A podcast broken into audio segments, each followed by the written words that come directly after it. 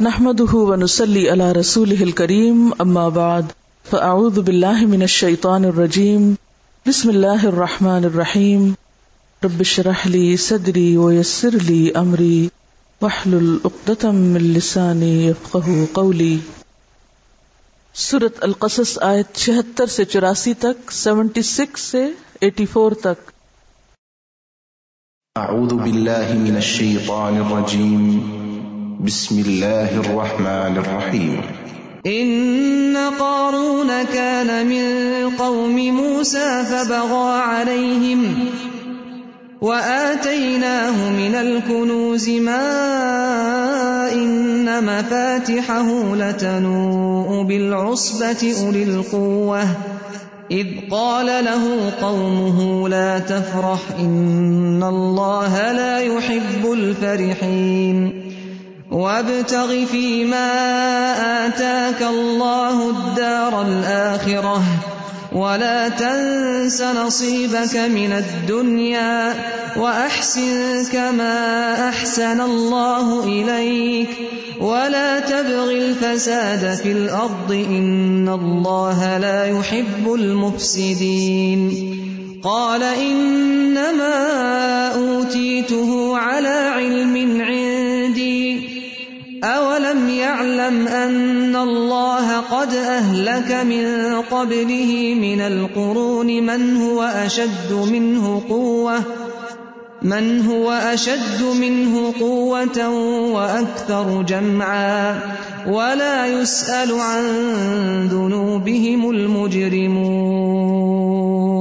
فخرج على قومه في زينته قال الذين يريدون الحياة الدنيا يا ليت لنا مثل ما أوتي قارون إنه لذو حظ عظيم وقال الذين أوتوا العلم ويلكم ثواب الله خير لمن آمن وعمل صالحا ولا يلقاها إلا الصابرون فخسفنا به وبداره الأرض فما كان له من فئة ينصرونه من دون الله وما كان من المنتصرين وأصبح الذين تمنوا مكانه بالأمس يقولون يقولون ويك أن الله يبسط الرزق لمن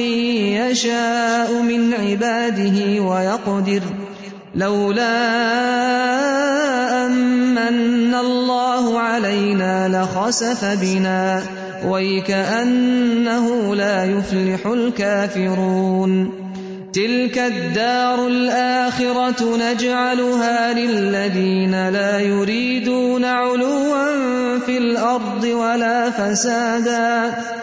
تلك الدار الآخرة نجعلها للذين لا يريدون علوا في الأرض ولا فسادا. والعاقبة للمتقين. من جاء بالحسنة فله خير منها، ومن جاء بالسيئة فلا يجزى الذين عملوا السيئات إلا ما كانوا يعملون. شروع کرتی ہوں اللہ کے نام سے، جو بے انتہا مہربان، نہایت رحم فرمانے والا ہے۔ یہ ایک واقعہ ہے۔ کہ قارون موسا کی قوم کا ایک شخص تھا۔ پھر وہ اپنی قوم کے خلاف سرکش ہو گیا اور ہم نے اس کو اتنے خزانے دے رکھے تھے کہ ان کی کنجیاں طاقتور آدمیوں کی ایک جماعت مشکل سے اٹھا سکتی تھی۔ ایک دفعہ جب اس کی قوم کے لوگوں نے اس سے کہا، پھول نہ جا، اللہ پھولنے والوں کو پسند نہیں کرتا۔ جو مال اللہ نے تجھے دیا ہے، اس سے آخرت کا گھر بنانے کی فکر کر۔ اور دنیا میں سے بھی اپنا حصہ فراموش نہ کر، احسان کر، جس طرح اللہ نے تیرے ساتھ احسان کیا، اور زمین میں فساد برپا کرنے کی کوشش نہ کر، اللہ مفسدوں کو پسند نہیں کرتا، تو اس نے کہا، یہ سب کچھ تو مجھے اس علم کی بنا پر دیا گیا ہے جو مجھ کو حاصل ہے۔ کیا اس کو یہ علم نہ تھا کہ اللہ اس سے پہلے بہت سے ایسے لوگوں کو ہلاک کر چکا ہے جو اس سے زیادہ قوت اور جمعیت رکھتے تھے؟ مجرموں سے تو ان کے گناہ پوچھے نہیں جاتے۔ ایک روز وہ اپنی قوم کے سامنے اپنے پورے ٹھاٹ میں نکلا۔ جو لوگ حیات دنیا کے طالب تھے، وہ اسے دیکھ کر کہنے لگے، کاش ہمیں بھی وہی کچھ ملتا جو قارون کو دیا گیا۔ یہ تو بڑے نصیبے والا ہے۔ مگر جو لوگ علم رکھنے والے تھے، وہ کہنے لگے، افسوس تمہارے حال پر اللہ کا ثواب بہتر ہے۔ اس شخص کے لیے جو ایمان لائے اور نیک عمل کرے اور یہ دولت نہیں ملتی مگر صبر کرنے والوں کو۔ آخر کار ہم نے اسے اور اس کے گھر کو زمین میں دھسا دیا۔ پھر کوئی اس کے حامیوں کا گروہ نہ تھا جو اللہ کے مقابلے میں اس کی مدد کو آتا اور نہ وہ خود اپنی مدد آپ کر سکا۔ اب وہی لوگ جو کل اس کی منزلت کی تمنا کر رہے تھے کہنے لگے، افسوس، ہم بھول گئے تھے۔ کہ اللہ اپنے بندوں میں سے جس کا رزق چاہتا ہے کشادہ کرتا ہے اور جسے چاہتا ہے نپا تلا رزق دیتا ہے۔ اگر اللہ نے ہم پر احسان نہ کیا ہوتا تو ہمیں بھی زمین میں دھنسا دیتا۔ افسوس، ہم کو یاد نہ رہا کہ کافر فلاح نہیں پایا کرتے۔ وہ آخرت کا گھر تو ہم ان لوگوں کے لیے مخصوص کر دیں گے جو زمین میں اپنی بڑائی نہیں چاہتے اور نہ فساد کرنا چاہتے ہیں اور انجام کی بھلائی متقین ہی کے لیے ہے۔ جو کوئی بھلائی لے کر آئے گا، اس کے لیے اس سے بہتر بھلائی ہے۔ اور جو برائی لے کر آئے، تو برائیاں کرنے والوں کو ویسا ہی بدلہ ملے گا جیسے عمل وہ کرتے تھے۔ پھر سنیے۔ ان قارون كان من قوم موسى فبغى عليهم واتيناه من الكنوز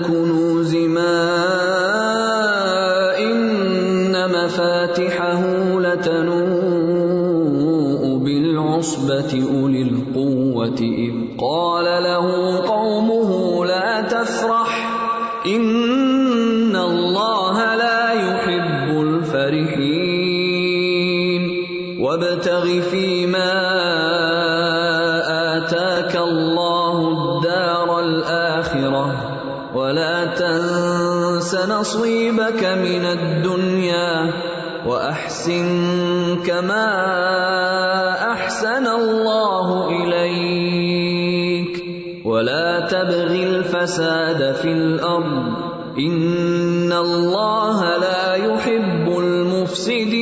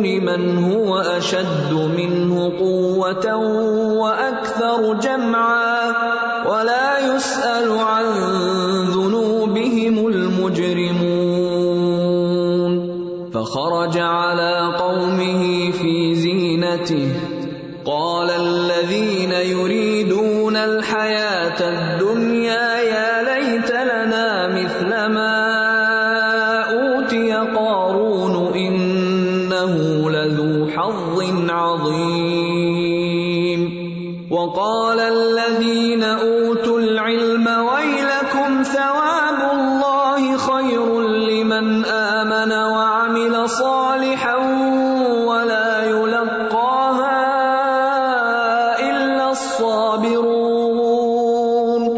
فخسفنا به وبداره الأرض فما كان له من فئة ينصرونه من دون الله وما كان من المنتصرين.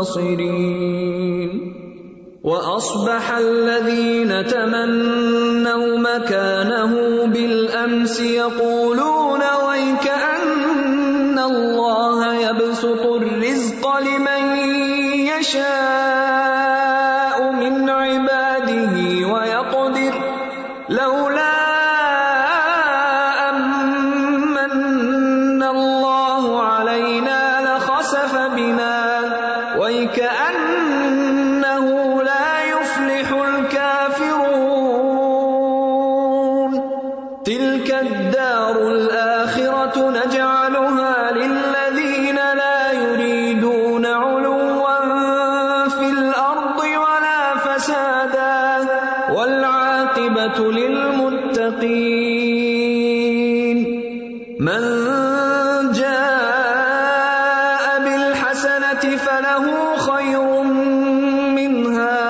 ومن جاء بالسيئة فلا يجزى الذين عملوا السيئات إلا ما كانوا يعملون ان قارون کان من قوم موسا قارون موسا علیہ السلام کی قوم میں سے تھا۔ بعض کا خیال ہے کہ وہ موسا علیہ السلام کے چچا کا بیٹا تھا۔ یعنی بنی اسرائیل کا ایک فرد تھا۔ فبغا علیہم، تو اس نے اپنی ہی قوم کے خلاف سرکشی کی۔ ان کا بن کے نہ دیا، ان کے ساتھ بگاڑ بیٹھا۔ اور بگاڑ کی وجہ کیا تھی؟ وہ مال، جو دوسروں کے مقابلے میں اسے زیادہ مل گیا تھا۔ وہ آتی نہ من الکنوز ما ان مفاتح لتنو ابل عصبت اور ہم نے اس کو اتنے خزانے دے رکھے تھے کہ ان کی کنجیاں طاقتور آدمیوں کی ایک جماعت مشکل سے اٹھا سکتی تھی۔ یعنی اتنا زیادہ مال تھا اس کے پاس۔ مال کی کثرت کو واضح کرنے کے لیے یہ بات بتائی گئی۔ اب ظاہر ہے کہ جس کے پاس اتنا مال ہو وہ پھولے نہ سمائے تو پھر کیا کرے؟ کیونکہ عام طور پر ذرا بھی ہمیں کچھ مل جاتا ہے تو پھر ہم اپنی حدود سے باہر نکلنے لگتے ہیں، سرکشی کرنے لگتے ہیں۔ انسان کی کمزوری ہے۔ تھوڑا دل ہے نا؟ بے صبرا۔ اس قال الح قوم تو اس کی قوم نے اس سے کہا، کون تھی اس کی قوم؟ بنی اسرائیل۔ لا تفرح، مت اتراؤ، مت پھولو مت اکڑو، مت سرکشی کرو۔ ان اللہ لا يحب الفرحین۔ مال پا کے خوشیاں منانے والے اور خوش ہونے والے اور پھولنے والے اور اپنے آپ کو بڑی چیز سمجھنے والے اللہ کی نظروں میں گر جاتے ہیں۔ اس مال سے تو تم اپنی آخرت کماؤ۔ وب تغیفی ما آتا اللہ الدار الآخرہ اللہ نے یہ نعمت دی ہے تو اس کے ذریعے کیا تلاش کرو، کیا چاہو؟ آخرت کا گھر بنانے کی فکر کرو۔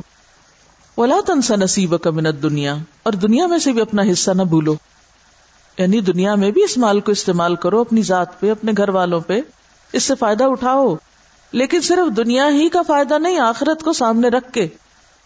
کیونکہ مال سے صرف دنیا کے فائدے چاہنا یا دنیا ہی کا ہو کے رہ جانا انسان کے لیے ہلاکت کا سبب ہو سکتا ہے۔ لیکن آخرت کو سامنے رکھتے ہوئے مال کو استعمال کرنا اس دنیا میں اور اس کے لیے بھی تیاری کرنا یہ ایک پسندیدہ عمل ہے۔ دیکھیے آپ اس کو اس مثال سے بھی سمجھ سکتے ہیں نا کہ مثلاً اگر آپ نے چھت پہ چڑھنا ہو تو بعض اوقات آپ ایک سیڑھی لگاتے ہیں باہر لکڑی کی۔ کبھی چڑھے کبھی دیکھا کیسے چڑھتے ہیں اس سیڑھی پہ آپ؟ کیا دیکھ کے؟ کہ جہاں یہ رکھی ہوئی ہے، جس جگہ یہ ٹکی ہوئی ہے، دوسرا کنارا دوسرا اینڈ وہ کیسے ہے؟ جمع ہوا ہے، ٹیڑھا نہیں ہے۔ یعنی آپ پہلا قدم سیڑھی پہ اس وقت رکھتے ہیں جب آپ میک شور کر لیتے ہیں کہ آخری سرا اس کا صحیح جگہ رکھا ہوا ہے۔ بس یہی ہوتا ہے دنیا میں رہتے ہوئے آخرت کی درستگی کی فکر کہ میں دنیا میں ہر قدم اس طرح رکھوں گا کہ میرا آخری سرا جو ہے وہ صحیح جگہ پر فٹ ہو، ورنہ کیا ہوتا ہے؟ اگر آپ ٹیڑھی سیڑھی رکھ کے چڑھ پڑے آپ کا صرف دھیان سیڑھی پہ چڑھنے پہ ہو اور اوپر کی جگہ پہ نہ ہو، تو لازمن گریں گے اور گر کے اپنا آپ ہڈی پسلی ایک کر دیں گے ہوتاما میں جا پڑیں گے۔ اسی طرح جو لوگ آخرت کو بھول کر مال سے صرف دنیا میں فائدہ اٹھانا چاہتے ہیں، وہ اسی ٹوٹ پوٹ کا شکار ہوتے ہیں۔ دنیا میں بھی ٹوٹ پوٹ کا شکار ہوتے ہیں اور آخرت کی ٹوٹ پوٹ بھی۔ اس سے بچنے کی ضرورت ہے۔ یہی یہاں سبق سکھایا جا رہا ہے۔ وب تغفی ما آتا کلّہ الدار الآخرتا ولا تنس نصیب کا منت دنیا یہ سیڑھیاں بھی چڑھنی ہیں، لیکن ڈائریکشن متعین کر کے وہ احسن اور احسان کرو اچھا سلوک کرو۔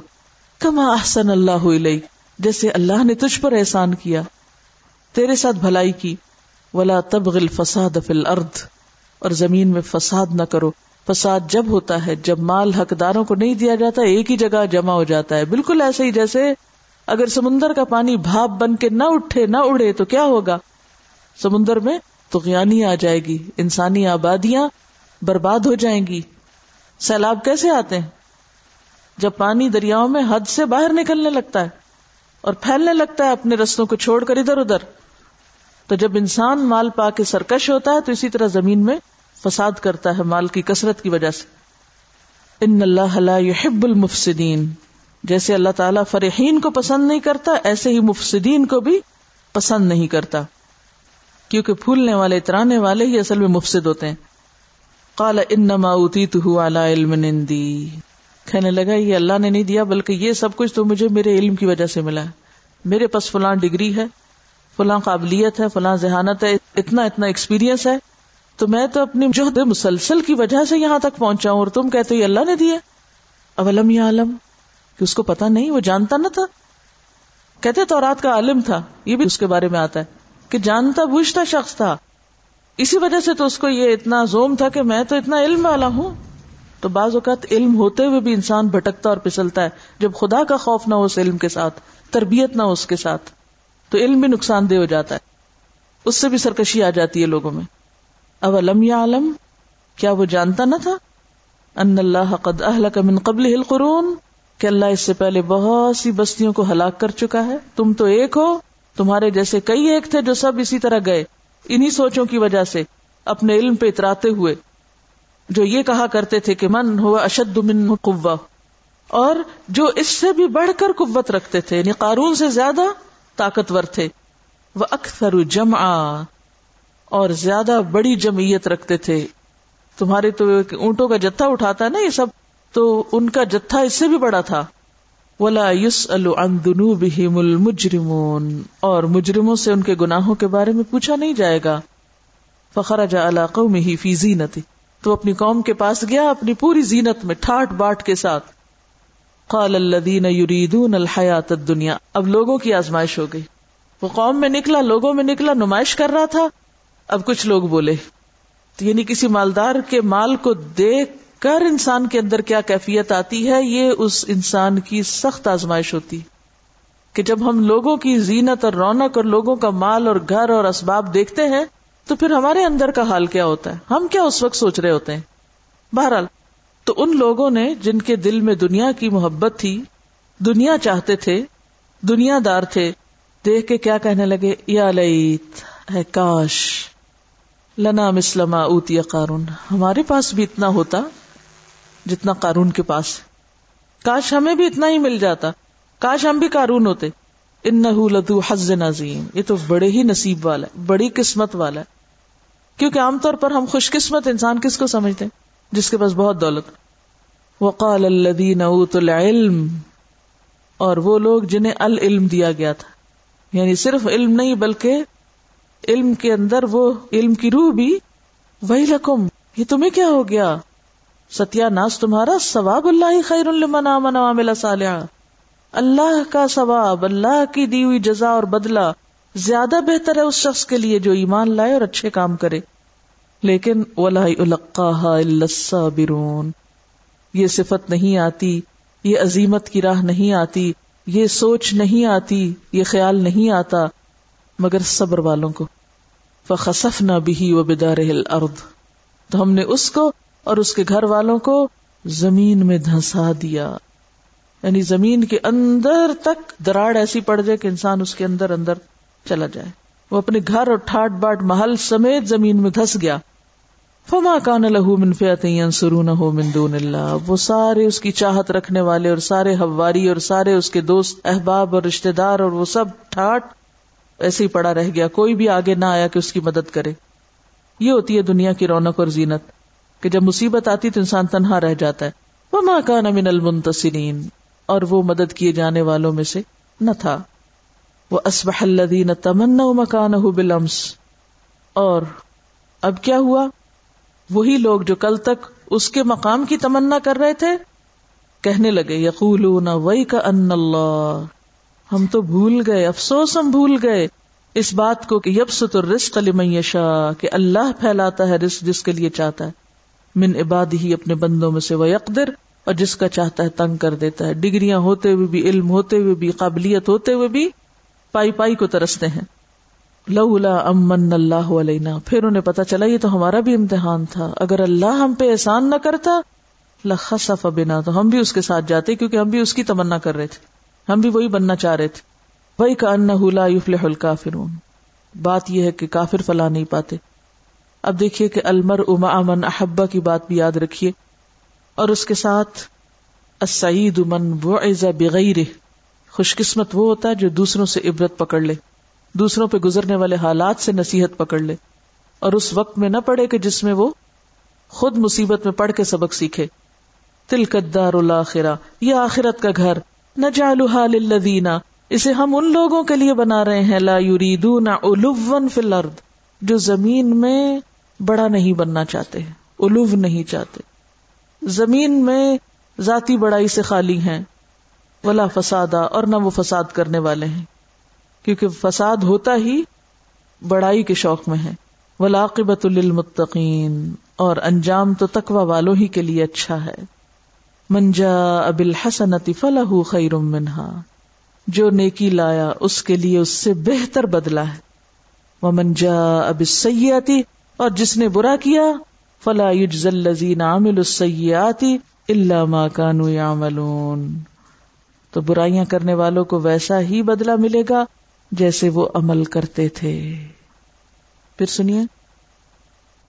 ان قارون كان من قوم موسى فبغى عليهم وآتيناه من الكنوز ما إن مفاتحه لتنوء بالعصبة أولي القوة إذ قال له قومه لا تفرح إن الله لا يحب الفرحين وابتغ فيما آتاك الله الدار الآخرة ولا تنس نصيبك من الدنيا وأحسن كما أحسن الله إليك ولا تبغ الفساد في الأرض إن الله لا يحب المفسدين. قال إنما أوتيته على علم عندي. أولم يعلم أن الله قد أهلك من قبله من القرون من هو أشد منه قوة، من هو أشد منه قوة وأكثر جمعا. ولا يسأل عن ذنوبهم المجرمون. فخرج على قومه في زينته. قال الذين يريدون الحياة الدنيا، يا ليت لنا، يا ليت لنا مثل ما أوتي قارون، إنه لذو حظ عظيم. وقال الذين أوتوا العلم ويلكم ثواب الله خير لمن آمن وعمل صالحا ولا يلقاها إلا الصابرون فخسفنا به وبداره الأرض فما كان له من فئة ينصرونه من دون الله وما كان من المنتصرين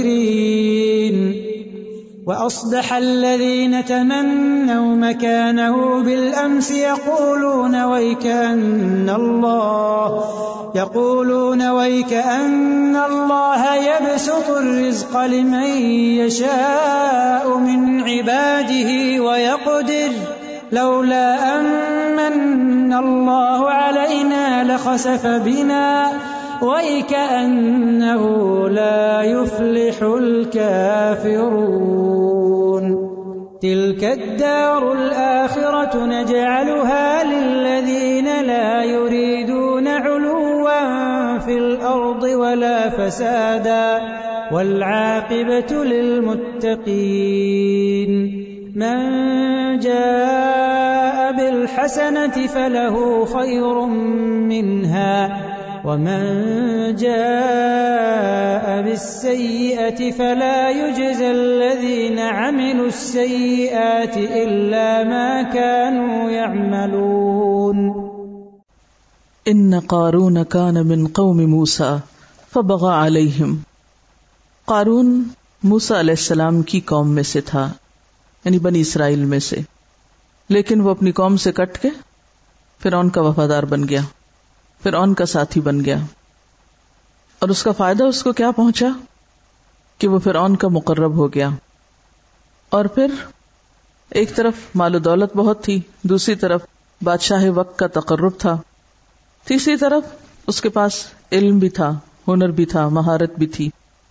تو اپنی خدا داد صلاحیتوں کی وجہ سے اس نے بہت کمایا۔ حتیٰ کہ وہ مصر کا سب سے زیادہ دولت مند شخص بن گیا۔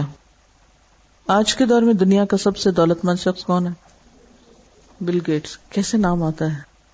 دلچسپی کی بات ہے تو وہ بھی اپنے دور کا بل گیٹ تھا یعنی بہت دولت تھی اس کے پاس۔ اب ہونا تو یہ چاہیے تھا کہ دولت پا کر وہ دینے والے کا شکر گزار ہوتا، اس کی خوشی کی خاطر اس کے بندوں پر خرچ کرتا، اللہ تعالی کے آگے جھکتا۔ لیکن بدقسمتی اس کی یہ کہ اس دولت نے اس کے اندر فخر اور غرور پیدا کر دیا۔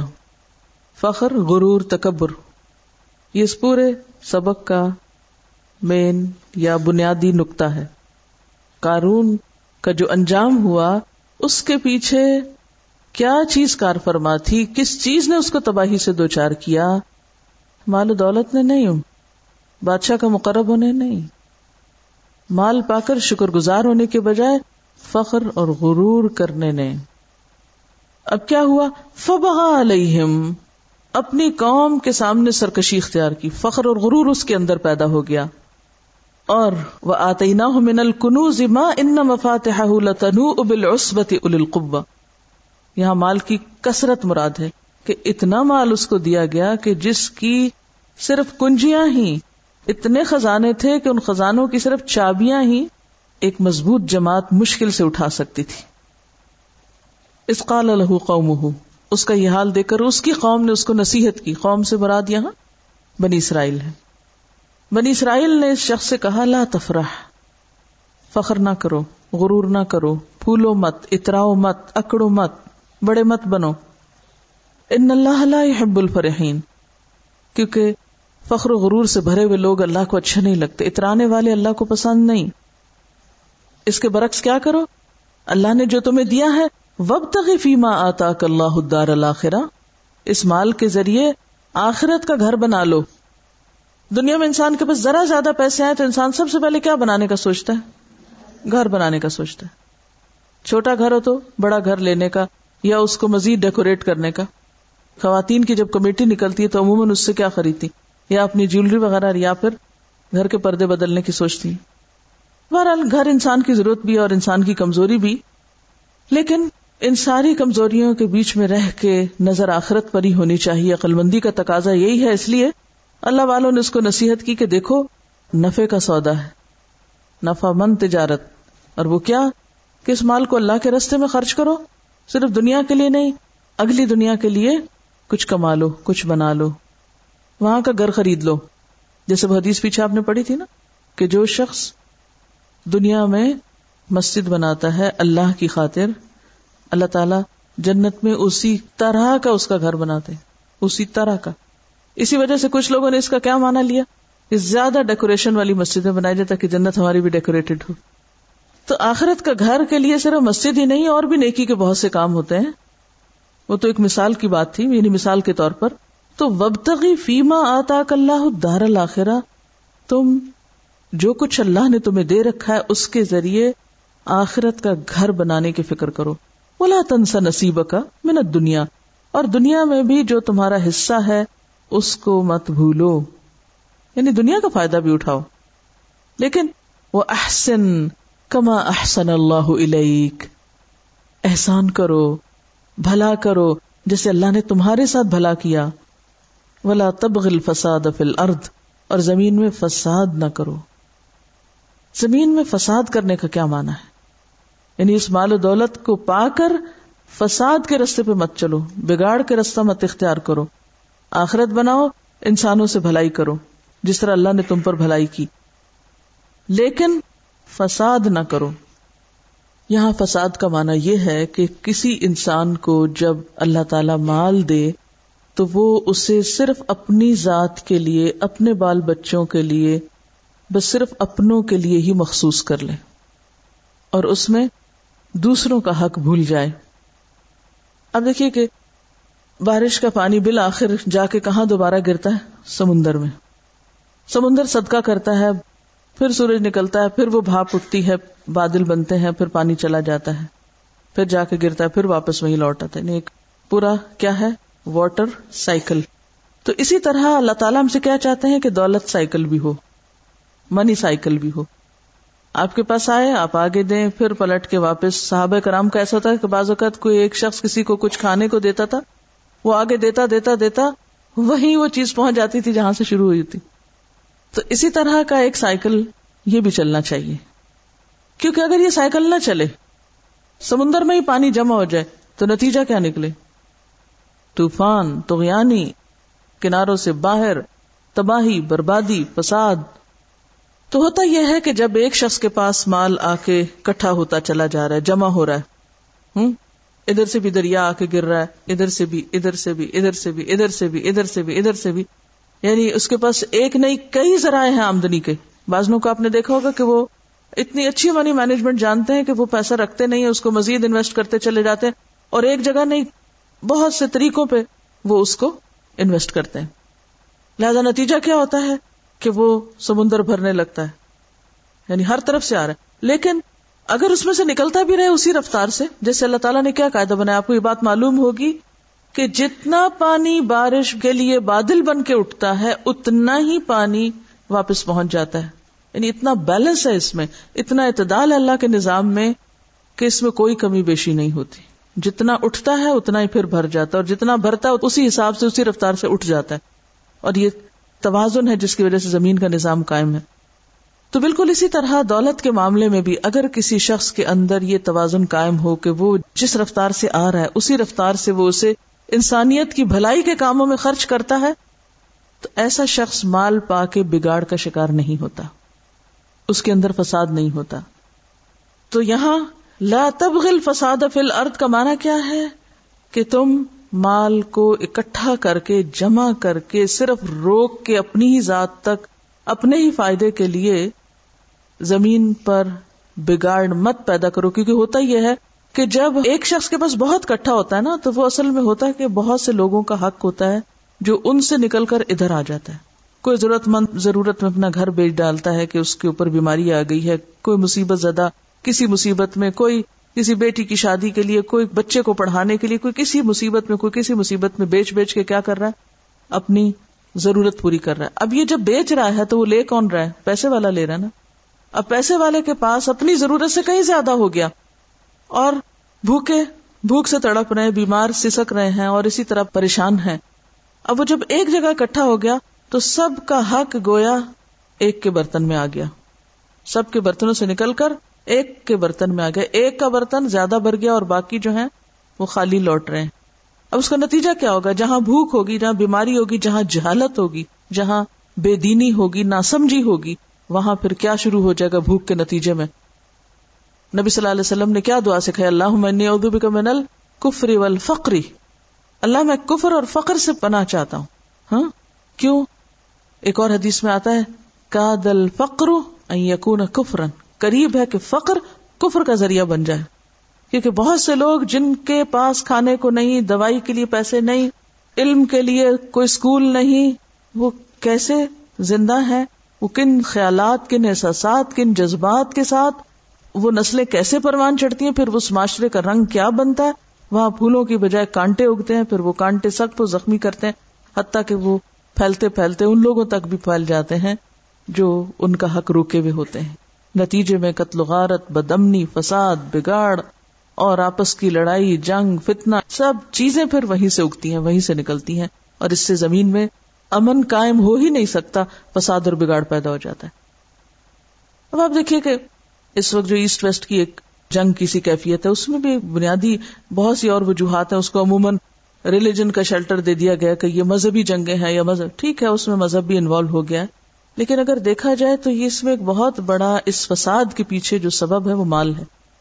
کچھ ممالک زمین پر ایسے ہیں کہ جو زمین کے بڑے حصے کے وسائل پر قابض ہیں۔ ان کا ایک عام شخص بھی بہت ساری سہولتیں رکھتا ہے، جبکہ زمین کے دوسرے حصے پر وہی اللہ کی مخلوق جہالت میں، غربت میں، فقر میں، انسانیت کے درجے سے بھی نیچے کی زندگی بسر کر رہی۔ تو پھر اس کا نتیجہ کیا ہوا؟ فرسٹریشن آئی اور اس فرسٹریشن سے پھر ایک بغاوت اٹھی اور وہ بغاوت دنیا کے امن کی، تباہی کی ذمہ دار بن گئی۔ یعنی اس بغاوت سے کیا ہوا؟ زمین پر امن و امان ختم ہو کر رہ گیا۔ ہم اس کے اور بہت سے ریزنس تلاش کرتے ہیں، وہ ہوں گے اور بھی ریزنس لیکن one of the major reasons کیا ہے؟ مال کی تقسیم میں انصاف نہ ہونا یا انسانیت کا وہ حصہ جس کے پاس زیادہ ہے، اس کا ان لوگوں کی طرف توجہ نہ ہونا جن کے پاس نہیں ہے۔ مال والوں کا بے مال لوگوں کی طرف یا ان کی ضروریات کی طرف توجہ نہ کرنا۔ پھر فرما ان اللہ حب المفسدین۔ بے شک اللہ تعالیٰ مفسدین کو پسند نہیں فرماتے۔ کالا انما اوتی تو علم نندی کہنے لگا، یہ سب کچھ تو میرے علم کی وجہ سے مجھے ملا ہے۔ اور اس میں کوئی شک نہیں کہ وہ عالم تھا۔ لیکن عالم ہونے سے جو فائدے انسان کو حاصل ہوتے ہیں اس کا یہ مطلب نہیں کہ وہ ان سب کا حقدار ہو جاتا ہے۔ اس میں دوسروں کا بھی حصہ ہوتا ہے۔ اب آپ دیکھیں، آج بھی بہت سے لوگ جو بہت اچھا بزنس رن کرتے ہیں، اس کے پیچھے ان کا نالج ہوتا ہے۔ وہ نالج انہیں ہیلپ کرتا ہے اپنے کام کو بہتر بنانے میں۔ لیکن وہ کبھی پیچھے تھوڑا سا پلٹ کے سوچیں کہ انہیں یہ علم کیسے ملا؟ انہیں وہ چانسز یا اسباب یا مواقع کہاں سے ملے؟ ان کو اپرچونٹیز ملی۔ وہی اپرچونٹی اگر کسی غریب کو ملتی تو وہ بھی اویل کرتا اور وہ بھی شاید تمہارے برابر کا ہوتا، لیکن اس غریب کو تو اسکول بھی نہیں ملا۔ تمہیں اگر ملا تو تم پر اللہ کا احسان ہوا، ورنہ تمہاری ذہانت تو دری کی دری رہ جاتی، ساری ذہانت تقریب کاری میں استعمال ہوتی۔ تو تم یہ کیسے کہہ بیٹھے ہو کہ سب کچھ مجھے صرف علم کی بنا پر ملا؟ اولم یا عالم کیا اس کو نہیں پتا کہ وہ نہیں جانتا؟ ان اللہ قد اہلک من قبل ہی من القرون؟ کہ اللہ تعالیٰ نے اس سے پہلے بہت سی بستیوں کو ہلاک کیا ہے۔ من ہوا اشد من قوہ، جن کے پاس اس سے بھی بڑھ کر قوت تھی یعنی علم کی قوت مراد ہے یہاں۔ جو زیادہ علم والی تھی، ہنر والی تھی، قوم عاد کو دیکھے سمود کو دیکھے۔ کیا ان کے پاس علم نہیں تھا، مہارت نہیں تھی اسکلز نہیں تھی؟ آپ نے قوم سمود کے پتھروں کے گھڑے ہوئے گھروں کی تصویریں دیکھی ہوگی کہ کس طرح کی کارونگ ہے، کس طرح کے پلرز ہیں، اور کس طرح کی کھدائی ہے، اور کیسا کیسا علم ان کے پاس ہوگا؟ کہ جس کے ذریعے انہوں نے پورے پورے گھر صرف پہاڑوں کو کھود کھود کے اندر اندر بنائے ہوئے تھے۔ یعنی مشکل ترین کام تھا۔ تنہتون من الجبال بیوتا۔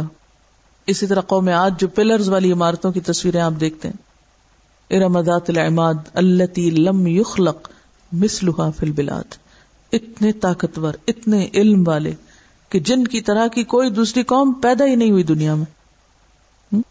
اللہ تعالیٰ فرماتے ہیں کہ تم علم پہ بھروسہ کر کے بیٹھ گئے، تمہارے علم نے تمہیں سب کچھ دیا۔ دیکھو، تم سے پہلے کتنے علم والے تھے۔ وہ اکثر جمع اور ان کے پاس نفری بھی بہت تھی۔ ولایوس الجنوب المجرمون۔ اور مجرموں سے ان کے گناہوں کے بارے میں نہیں پوچھا جائے گا۔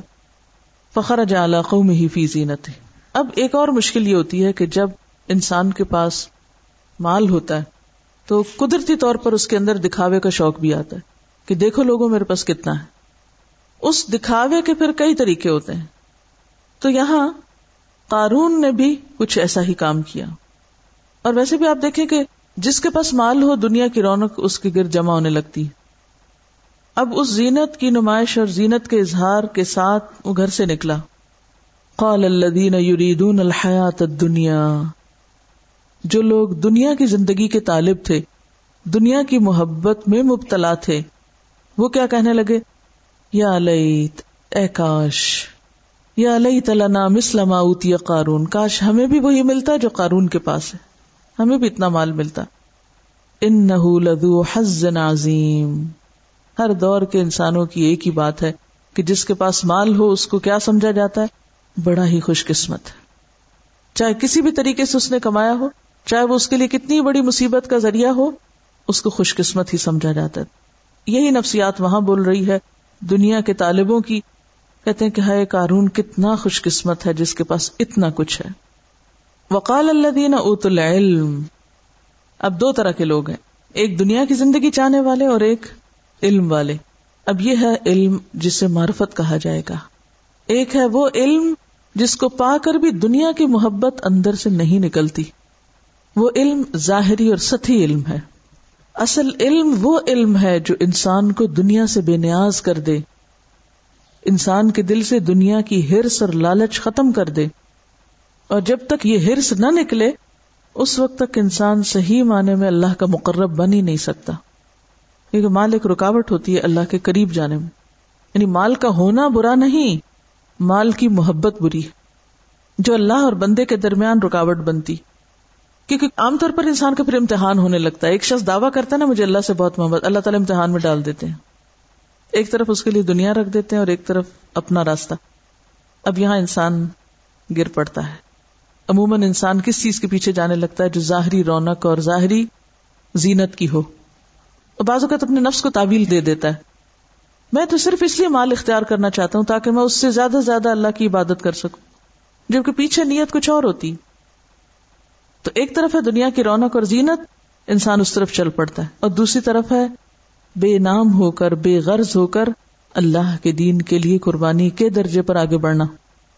جو صرف وہی کر سکتے ہیں جن کے اندر روشنی ہو، جن کے اندر فرقان ہو۔ لیکن بہت سارے لوگوں کا حال کیا ہوتا ہے؟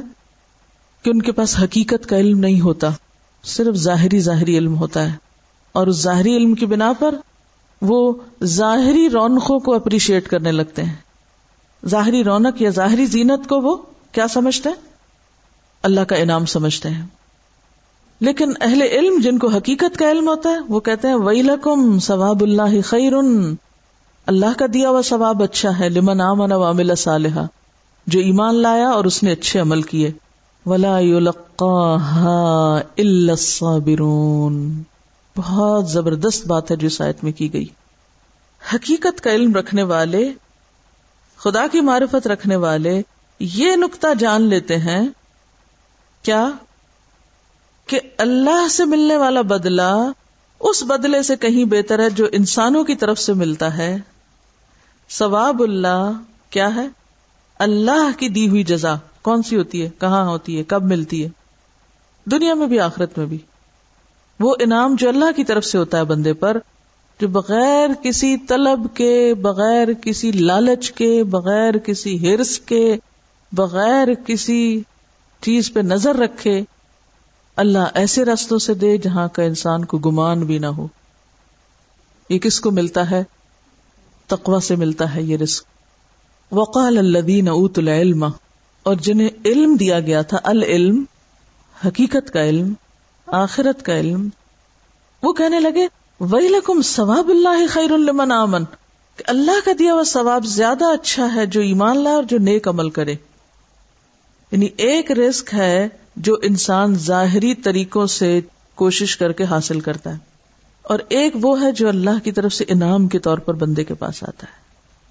انعام کے طور پر جو چیز مل رہی ہے، وہ کس کو ملتی ہے؟ میت تق جو اللہ کا تقوی اختیار کرتا ہے۔ یہ صورت طلاق کی آیتیں ہیں۔ آیت نمبر دو میں دیکھیے۔ وہ میت تق اللہ یا جا اللہ مخرجا۔ اور جو اللہ کا تقوی اختیار کرے گا، اللہ اس کے لیے کیا کرے گا؟ ہر مشکل سے نکلنے کا رستہ بنا دے گا۔ کوئی رکاوٹ اس کی زندگی میں رکاوٹ رہ ہی نہیں سکتی۔ یہ یقینی بات ہے۔ یہ اللہ کا وعدہ ہے۔ اور پھر اس کے بعد آیت نمبر چار کے آخر سے دیکھیے۔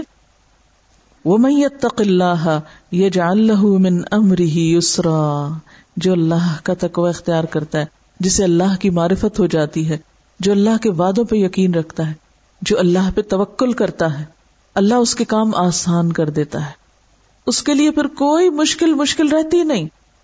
وہ کسی چیز سے مایوس نہیں ہوتا۔ دال کا امر اللہ، یہ اللہ کا حکم ہے۔ انزلہ الیکم، یہ اللہ نے تمہاری طرف نازل کیا ہے۔ دال کا امر اللہ۔ یہ بات کس کا حکم ہے؟ کس کا امر ہے؟ اللہ کا۔ انزلہ، اس نے اتارا کس کے لیے؟ الیکم۔ تم سب کے لیے اتارا ہے اس بات کو۔ وہ میت اللہ۔ اور جو اللہ کا تقوی اختیار کرے گا یو کفر ان سی آتی ہی وہ اس کی سیاحت کو دور کر دے گا۔ وہ یو عظم لہو اجرا۔ اور اس کو بہت عظیم اجر عطا کرے گا۔ ہماری زندگی میں اللہ کے رستے پہ چلتے ہوئے بہت سی رکاوٹیں آتی ہیں۔ عام طور پر ہم ان رکاوٹوں کو دور کرنے کے لیے کیا کرتے ہیں؟ ظاہری طریقے اختیار کرتے ہیں۔ کوئی مشکل پیش آئی تو ہم کبھی اس کو بلیم کر رہے ہیں، کبھی اس کو کر رہے ہیں، کبھی وہ سبب، کبھی وہ سبب۔ یہ سب ظاہری باتیں۔ اصل سبب باہر نہیں ہوتا، اصل سبب اندر ہوتا ہے۔ کیوں کہا گیا استغفار کرو؟ من لزم الاستغفار جال اللہ من کل ہم من فرجن جو استغفار لازم کرے گا اللہ اس کے لیے ہر ہم۔ ہر غم، ہر فکر، ہر پریشانی سے نکلنے کا رستہ بنا دے گا یہ اللہ کا وعدہ ہے۔ یعنی آپ کا گناہ رکاوٹ بنی ہوئی۔ آپ کی کوئی غلطی یا خرابی جو تھی، وہ آپ کے رستے کی رکاوٹ بنی تھی اور آپ بلیم کر رہے تھے دوسرے کو، وہ فلاں نہیں مجھے چلنے دیتا اور وہ فلاں رکاوٹ ڈال رہا اور فلاں پریشانی کر رہا ہے۔ یہ وہاں فلاں نہیں ہے، فلاں تو ایک امتحان ہے، جیسے آپ نے ایک حدیث میں بھی پڑھا تھا کہ وہ اندھے اور کوڑی اور گنجے کے پاس ایک فرشتہ آیا تھا، ایک آزمائش بن کے۔ یہ جو لوگ ہوتے ہیں نا، یہ تو ہمارے لیے آزمائش بن ہی جاتے ہیں اور آزمائش پھر باہر سے کہاں سے آنی؟ یہ لوگ ہی بنتے ہیں۔ جب لوگ آزمائش بنتے ہیں، چاہے اولاد آزمائش بنے، چاہے دوست آزمائش بنے، چاہے کوئی اور آزمائش بنے، تو عموماً ہم ان کی خرابی دیکھنے لگتے ہیں۔ یہ شخص چونکہ ایسا ہے، اس لیے یہ میرے لیے بلا بنا ہوا، مصیبت بنا ہوا۔ نہیں فور رن اندر دیکھی میری غلطی کہاں ہے؟ میرے اندر تو کوئی ایسی کمی نہیں جس کی وجہ سے یہ آزمائش مجھ پہ آئی۔